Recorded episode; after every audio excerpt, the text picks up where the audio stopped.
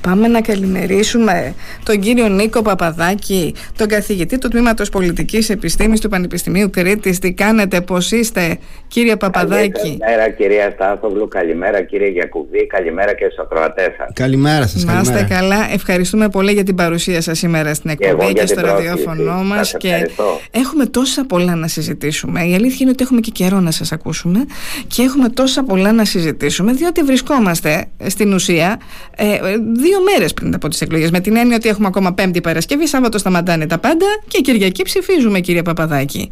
Όπως το είπατε ακριβώς, κυρία Στάθογλου. Πώς πάμε στις εκλογές, θέλω να μου πείτε; Τι εικόνα σχηματίσατε εσείς και αν ε, θα περιμένουμε, τι έχουμε να περιμένουμε; Θα περιμένουμε και αυτή τη φορά κάποια έκπληξη; Ε, κύριε Γιακουβή, κυρία Στάθογλου, ε, σύνθετη είναι η εικόνα με την έννοια ότι είναι πολλά τα πράγματα που έχουμε να αναμένουμε σε επίπεδο εκλογικού αποτελέσματος.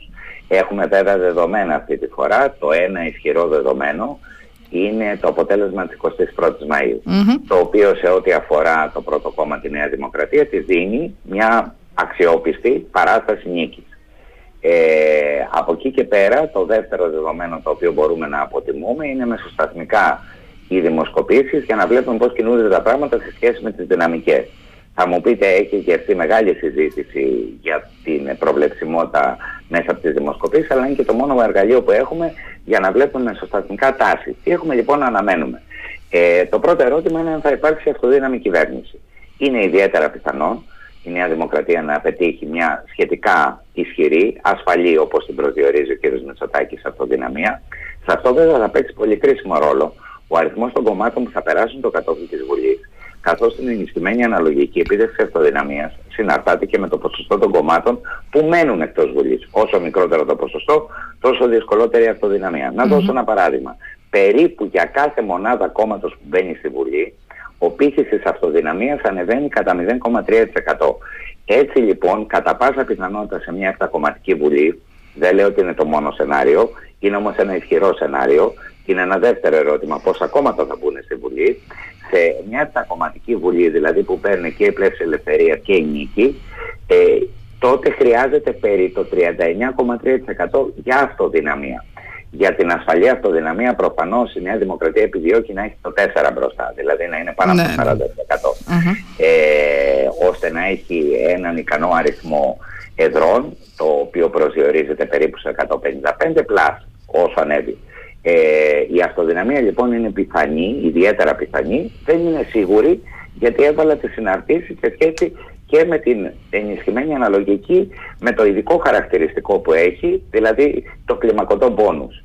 Ε, ένα δεύτερο ζήτημα είναι το δεύτερο μάλλον το είπα ήδη, δηλαδή το πόσα κόμματα θα μπουν στη Βουλή. Αυτή τη στιγμή από τα μη κοινοβουλευτικά κόμματα έχουμε τέσσερα κόμματα που κινούνται με βάση τις αναγωγές. Τι είναι η αναγωγή όταν τη βλέπουμε στις δημοσκοπήσεις, δεν θα κουράσουν οι μεθοδολογίες λεπτομέρειες τους ακροατές σας, απλά είναι το λεγόμενο valid vote, δηλαδή η απαλληφή της αδιευκρίνησης ψήφους. Ε, βλέπουμε λοιπόν τέσσερα κόμματα με τα πιθανότερα εξ αυτών να είναι πλέον ελευθερία και η νίκη που είπα προηγουμένως.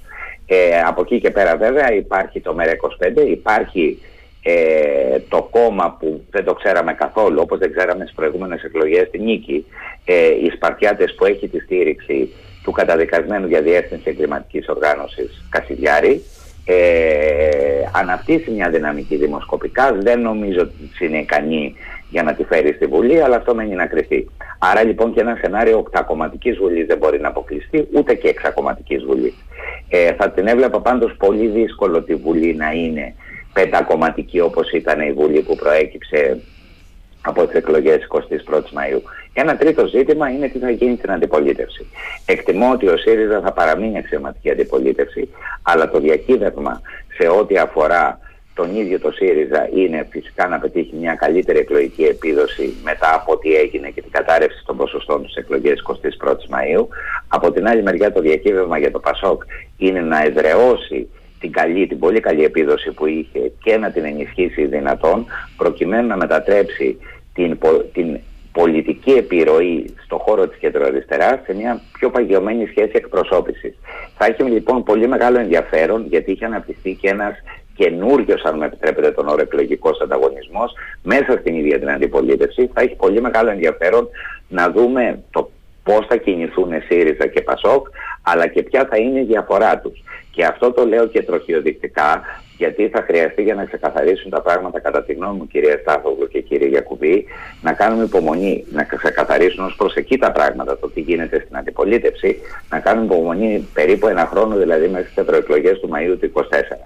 Παράλληλα ε, με αυτά και με αυτά έχουμε πάρα πολλά πράγματα να περιμένουμε σε εκλογές και σε μια προεκλογική περίοδο η οποία προφανώς ήταν σύντομη αλλά είχε ως αφετηρία το εκλογικό αποτέλεσμα της 21ης Μαΐου.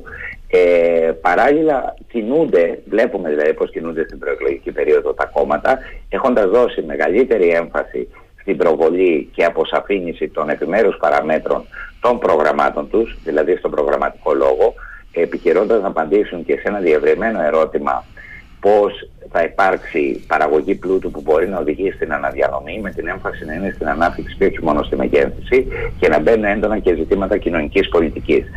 Με τελείως διαφορετικά βέβαια ιδεολογικά πρόσημα και προσεγγίσεις από τους διαφορετικούς κομματικούς σχηματισμούς όπως έτσι κι αλλιώς είναι θεμητό και εύλογο στη δημοκρατία. Υπήρξαν όμως και ζητήματα τα οποία μπήκαν πολύ ψηλά στην ατζέντα. Ε, το ένα είναι το ζήτημα της Ροδόπης και το άλλο ευλόγως το μεταναστευτικό ζήτημα μετά την τραγωδία της πύλου που μας έχει συγκλονίσει όλους. Είναι και αυτά ζητήματα που έχουν μπει στην ατζέντα, δεν θα μπορούσαν να μην μπουν στην ατζέντα, ειδικά το δεύτερο, το οποίο βέβαια ξέρετε γύρει ευρύτερα ζητήματα αναφορικά και με την ευρωπαϊκή μεταναστευτική πολιτική, αυτή την καχεκτική με απόλυτη απουσία συνοχής και αίσθησης δίκαιης πολιτικής κατανομής των προσφύγων στις χώρες Ευρωπαϊκής Ένωσης και επιμονή στο Δουβλίνο. Είδαμε να γίνονται μερικά βήματα τις προηγούμενες μέρες ε, όσον αφορά την εφαρμογή του νέου συμφώνου για τη μετανάστευση και το άσυλο. Είναι βήματα τα οποία έχει δώσει το Συμβούλιο εντολής στην επόμενη Προευρωπαϊκή Προεδρία στην Ισπανία να τα διαπραγματευτεί ε, για τους δύο ε, κρίσιμους κανονισμούς. Ωστόσο, κατά τη γνώμη μου, επουδενή δεν είναι επαρκή και δεν αλλάζουν και την εικόνα μιας Ευρώπης που στέκεται καχεκτικά, συνεχίζει να επιμένει σε κανονισμούς που εγκλωβίζουν τους πρόσφυγες και τους μετανάστες στις πρώτες χώρες υποδοχής δεν συζητάει επί της ουσίας τη δίκαιη κατανομή, την αναλογική κατανομή. Υπάρχουν κράτη-μέλη που αντιδρούν ακόμα και σε αυτά τα μικρά βήματα που είπα προηγουμένως. Έχουμε λοιπόν ένα ευρύτερο ζήτημα εδώ, το οποίο προφανώς όμως επηρεάζει και την ελληνική μεταναστευτική πολιτική και τον τρόπο με τον οποίο αυτή ε, μπορεί να εξελιχθεί για τα επόμενα χρόνια. Ε, είναι ένα ζήτημα που θέλω να ελπίζω, επειδή είναι πολύ κρίσιμο ζήτημα, θα συνεχίσει να μας απασχολεί και μετά τις εκλογές και δεν θα χαθεί με την ατζέντα της προεκλογικής περίοδου. Το ζήτημα της Ροδόπης έχει έρθει και βλέπουμε ότι έχει εκβάλει, σχεδόν έχει υπερχιλήσει το πεδίο της πολιτικής με τα δύο μεγαλύτερα κόμματα τους πρωταγωνιστές εκλογικού ανταγωνισμού να ανταλλάσσουν κατηγορίες, δηλαδή ο κύριος Μητσοτάκης όπως ξέρουμε έχει κατηγορήσει τον κύριο Τσίπρα ότι είχε ενημερωθεί υπηρεσιακά ότι το τουρκικό προξενείο έκανε εκστρατεία υπέρ δύο συγκεκριμένων υποψηφίων και επέλεξε να μην ε, κινηθεί, να μην κάνει κάτι γι' αυτό. Ο κύριος Τσίπρας έχει κατηγορήσει τον κύριο Μητσοτάκη ότι αξιοποιεί στην προεκλογική αντιπαράθεση το ευαίσθητο ζήτημα της μουσουλμανικής μειονότητας και στοχοποιεί την ελληνική μουσουλμανική κοινότητα πέραν από τις κατηγορίες και πέραν από τον ε, πολύ εντασιακό προεκλογικό διάλογο. Εδώ πρέπει ε, γύρεται ένα ζήτημα πάρα πολύ σοβαρό. Ε, αν υπάρχουν αποδείξεις αιτίας εμπλοκής του τουρκικού προξενείου είναι μείζον ζήτημα. Ε, εμπλοκή τρίτης χώρας σε ε, κάτι το οποίο αφορά απόλυτα ένα κυρίαρχο κράτος και είναι εκλογική διαδικασία. Όμως συγχρόνως εγείρεται και το ζήτημα της τάση της ελληνικής πολιτείας, η οποία έχει βελτιωθεί με τα χρόνια και έχουν γίνει πολλά εγχειρήματα σε αυτή την κατεύθυνση ως προς την ελληνική μουσουλμανική μειονότητα. Είναι ευαίσθητο ζήτημα, ε, χρήζει προσοχής και θέλω και αυτό να πιστεύω ότι θα συνεχιστεί με μεγαλύτερη νυφαλιότητα να συζητιέται δηλαδή πώς στεκόμαστε απέναντι στην ελληνική μουσουλμανική μειονότητα ώστε να μην έχει να το πω πολύ απλά καμία ανάγκη να ακούει κανένα προξενείο. Ε, Μπορεί να γίνει τέτοιος ε, διάλογος ε, τώρα σε, ε, μέσα στην προεκλογική περίοδο, κύριε Παπαδάκη, πιστεύετε, ή αναγκαστικά αυτός ο διάλογος ανάμεσα στα κόμματα τελικά οδηγεί σε μια αντιπαράθεση που δεν βοηθάει σε αυτό το θέμα; Οδηγεί, όπως το είπατε κύριε Γιακουβή, στην προεκλογική περίοδο δύσκολα θα μπορούσε να γίνει ένας τέτοιος πιο νυφάλιος, αν με επιτρέπετε τον όρο διάλογος. Εδώ είναι εντασιακή η συζήτηση. Στην ουσία είναι ένα blame game εκατέρωθεν και εμπλέκονται συζήτηση και τα υπόλοιπα λεγόμενα μικρότερα κόμματα. Ε, δύσκολα και με δεδομένα τα χαρακτηριστικά της πολιτικής κουλτούρας η οποία είναι κυρίως reactive και όχι proactive στην Ελλάδα και δει σε προεκλογική περίοδο, σε εκλογικό ανταγωνισμό, δύσκολα θα περίμενε κανείς κάτι άλλο αυτή την περίοδο. Η ελπίδα μου ως πολίτη είναι ότι θα συνεχιστεί ε, πιο συγκροτημένα ε, και πιο ουσιοδός μετά τις εκλογές. Αυτή είναι η ελπίδα, δεν θα το στοιχημάτιζα, ναι. αλλά παραμένει μια ελπίδα. Κύριε Παπαδάκη, βλέπουμε ότι πολύ έντονα, κυρίως ο Κυριάκος Μητσοτάκης, ε, προβάλλει το θέμα της υγείας, αλλά βεβαίως και του κατώτατου μισθού. Είναι, είναι δύο, δύο θέματα τα οποία συνεχώς όπου πάει σε ομιλίες από εδώ από εκεί. Η βασική ε, ατζέντα της Δημοκρατίας. Και νομίζω και το άλλο, το άλλο στοιχείο που χαρακτηρίζει την ατζέντα είναι ότι επιμένω στο στόχο της αυτοδυναμίας. Ε, υπάρχει ο κίνδυνος να μπουν, όπως είπατε και εσείς, περισσότερα κόμματα. Στηρίξτε με για να την έχουμε. Αυτά, με αυτά τα τρία δηλαδή πήγε, πάει σε αυτές τις εκλογές τώρα, στις δεύτερες εκλογές η Νέα Δημοκρατία. Πιστεύετε ότι ε, λοιπόν αποδίδει αυτή η τακτική, είναι, είναι σωστή η επιλογή να εστιάσει σε τρία θέματα και να απορρευτεί με αυτά η Νέα Δημοκρατία; Ε, ξέρετε κύριε Γιακουβή και κυρία Στάθογλου, ε, πράγματι στην πολιτική κερδίζει αυτός που επιβάλλει στην ατζέντα. Αυτό φάνηκε στις 21 Μαΐου ε, με την εμφατική νίκη την οποία πέτυχε η Νέα Δημοκρατία και ο κ. Μητσοτάκης. Τώρα παραμετροποιεί περισσότερο το πρόγραμμά του ε, προκειμένου, όπως επιχειρούν βέβαια τα επιχειρία αντίστοιχα και ο ΣΥΡΙΖΑ, προκειμένου να εδραιώσει την πεποίθηση για αξιοπιστία και εφαρμοσιμότητα των προγραμματικών του δεσμεύσεων. Μέσα σε αυτά φαίνεται μια στροφή σε ζητήματα κοινωνικής πολιτικής και η δημόσια υγεία είναι εκ των ουκάνευ μείζον ζήτημα γιατί αφορά το σύνολο των Ελλήνων και των Ελληνίδων. Mm-hmm. Ε, εκ των πραγμάτων λοιπόν επιχειρεί να. Αλλά είχαμε και περιστατικά τα οποία όμως ε, συνέβησαν και είδαμε ότι μετά από και από αυτά τα περιστατικά που είχαμε, και αναφέρομαι στο ΕΚΑΒ και τα όσα συνέβησαν και στην ΚΟ αλλά και στην, ε, ε και στην Αθήνα, ε, είδαμε ότι μετά έγινε ακόμα πιο έντονο ε, το θέμα της υγείας μέσα στις ε, συζητήσεις και στην ατζέντα της Νέας Δημοκρατίας.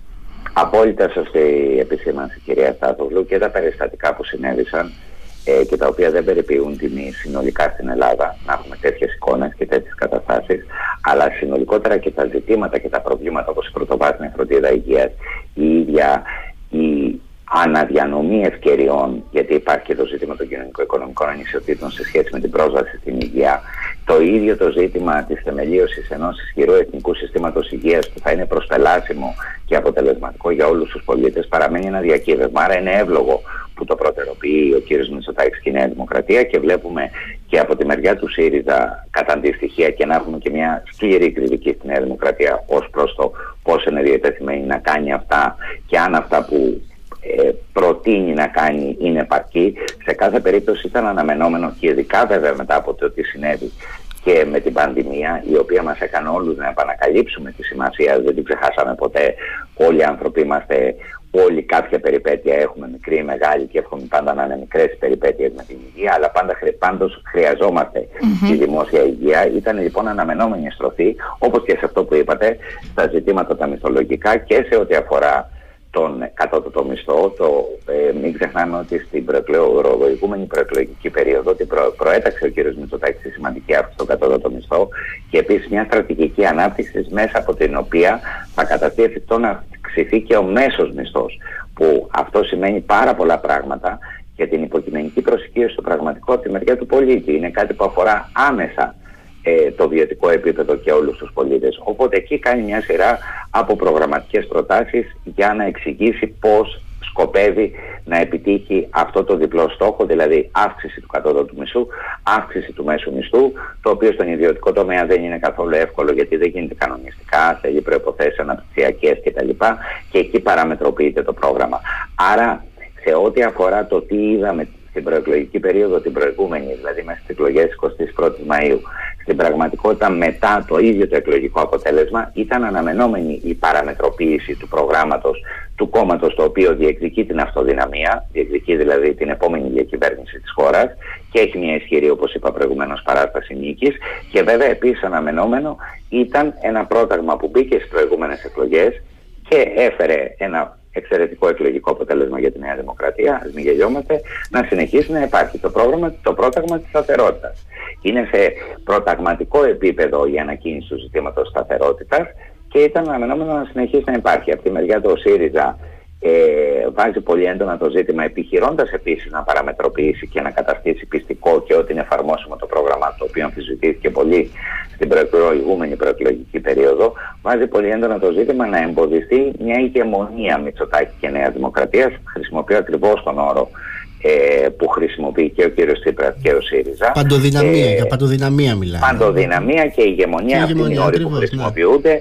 Χρησιμοποιούνται. Ε, εύλογο και από τη μεριά του ΣΥΡΙΖΑ γιατί τι επιδιώκει ο ΣΥΡΙΖΑ; Προφανώς μετά από το πολύ άσχημο εκλογικό αποτέλεσμα της 21ης Μαΐου αφενός να αυξήσει τα ποσοστά του και σίγουρα να μην πέσει κάτω ψυχολογικό όριο του 20% είναι συμβολικό αλλά δεν πάβει το συμβολικό να επέχει θέση και ψυχολογικού σε ό,τι αφορά τις εξελίξεις από εκεί και μετά και παράλληλα να ιδραιώσει το ρόλο του ως την ε, ισχυρή αξιωματική αντιπολίτευση ε, γιατί μην ξεχνάμε την παράμετρο που είπα και προηγουμένως δηλαδή το νέο εκλογικό ανταγωνισμό που έχει αναπτυχθεί τώρα πλέον ανάμεσα στα δύο κόμματα της αντιπολίτευσης κυρίως δηλαδή το ΣΥΡΙΖΑ και το ΠΑΣΟΚ.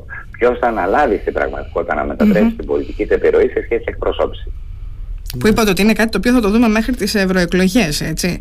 Εκεί νομίζω θα ξεκαθαρίσει το τοπίο, αλλά ένα πρώτο δείγμα θα το έχουμε και στις εθνικές εκλογές 25 Ιουνίου. Ναι. Κύριε Παπαδάκη, α, με συγχωρείς. Όχι, όχι, Εγώ ήθελα να ρωτήσω το εξής. Ε, φυσικά και μετά από το αποτέλεσμα του Μαΐου, επιδίωξε κιόλας ο ΣΥΡΙΖΑ ε, να αλλάξει την τακτική του ενώπιση των εκλογών του Ιουνίου. Πιστεύετε τα κατάφερε, είχε, έκανε αυτή τη στροφή, δηλαδή ακούμε τα στελέχη του ΣΥΡΙΖΑ να λένε ότι το πήραμε το μήνυμα ε, αλλάζουμε εμείς εν κινήσει, λέγανε στην αρχή, αυτή την αλλαγή που θέλουν να κάνουν και να εμφανιστούν πιο πιστικοί και τελικά να πείσουν τους πολίτες να στήριξουν το ΣΥΡΙΖΑ με την ψήφο τους. Πιστεύετε ότι έκαναν, ε, ήταν, ε, πέτυχαν αυτό το στόχο και σε ποιο βαθμό αν το κατάφεραν; Η προσπάθεια κατά τη γνώμη μου κύριε Γιακουβή έγινε. Ο ΣΥΡΙΖΑ αμέσως μετά την 21η Μαΐου είχε να αντιμετωπίσει δύο κινδύνους. Τον κίνδυνο της εσωστρέφειας, αυτό τον υπερεύει γρήγορα, ε, και τον κίνδυνο της περαιτέρω αποσυσπήρωσης. Αυτό θα κρυθεί στις 25 Ιουνίου, θα φανεί, δεν το ξέρουμε ακόμα.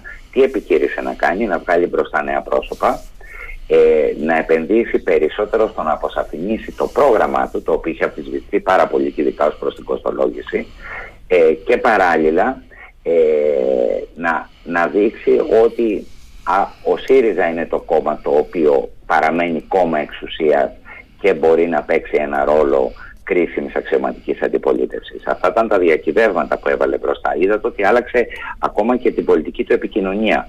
Δηλαδή, πολύ πιο θετική ατζέντα σε σχέση με τις εκλογές της 21η Μαου και την προεκλογική περίοδο.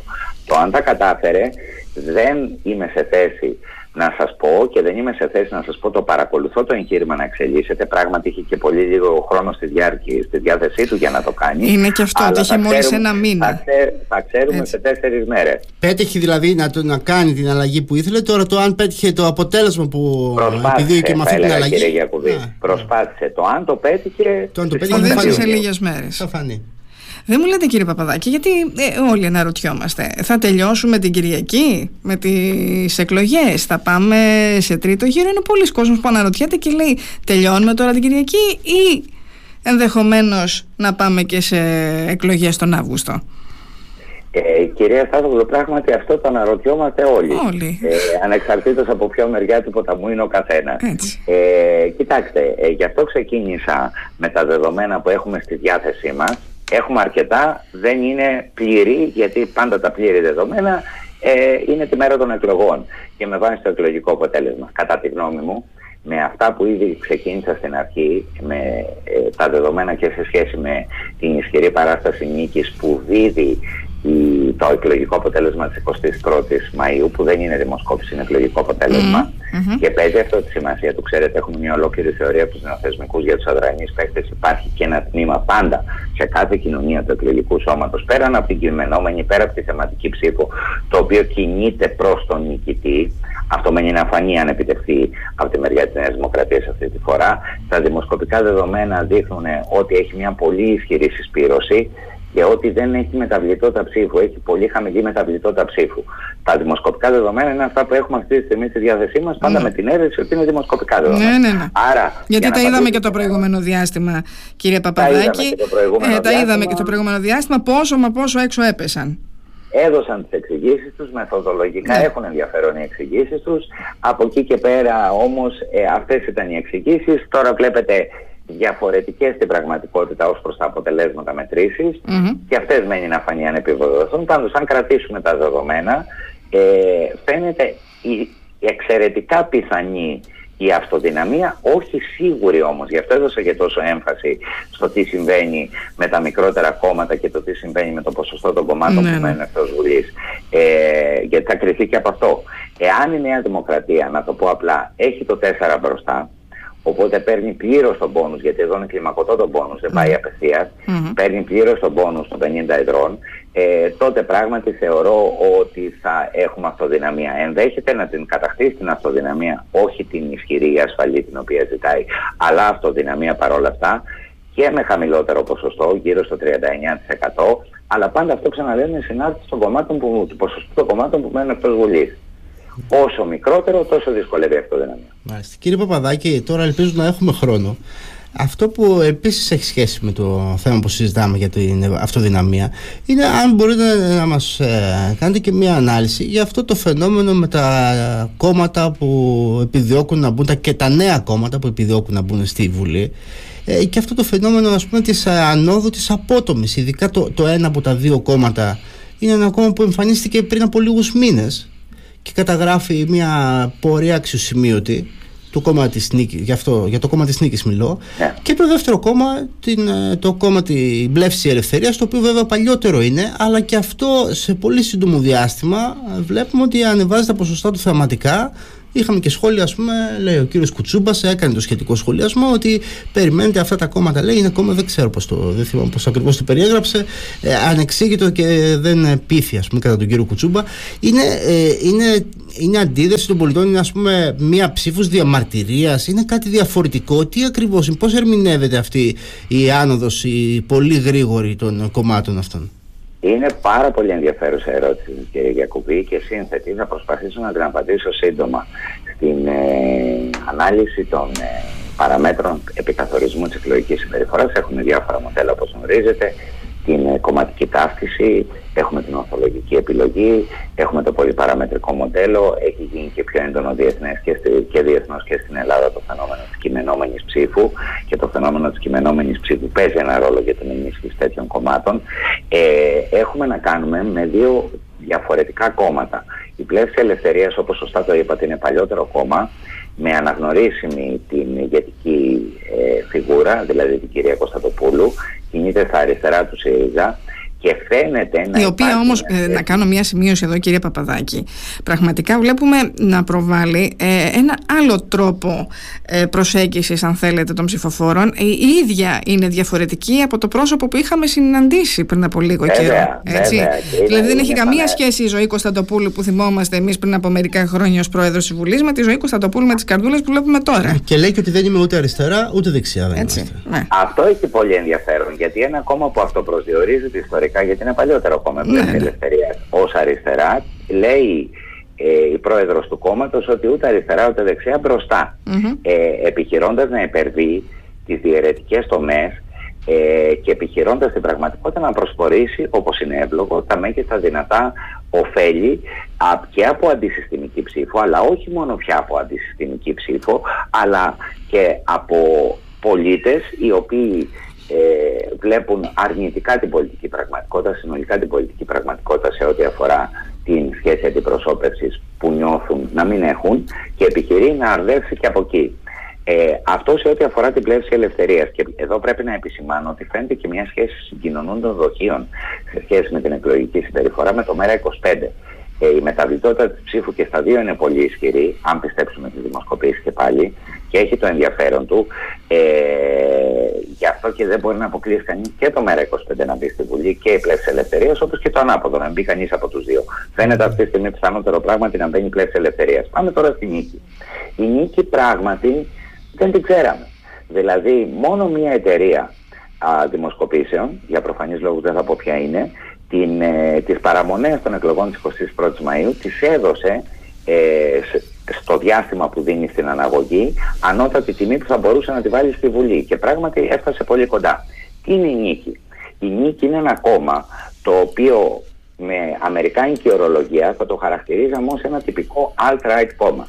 Δηλαδή ένα κόμμα βαθιά συντηρητικό που κινείται στη σφαίρα της άκρας δεξιάς ή προς τα εκεί, ε, το οποίο συσπηρώνει από ό,τι φαίνεται ή αρδεύεται από ό,τι φαίνεται από ένα τμήμα του εκλογικού σώματος με έντονο το συντηρητισμό, το βαθύ συντηρητισμό όμως και μια δικιά του προσέγγιση στα της θρησκείας, ε, την οποία αξιοποιεί με κάθε ευκαιρία.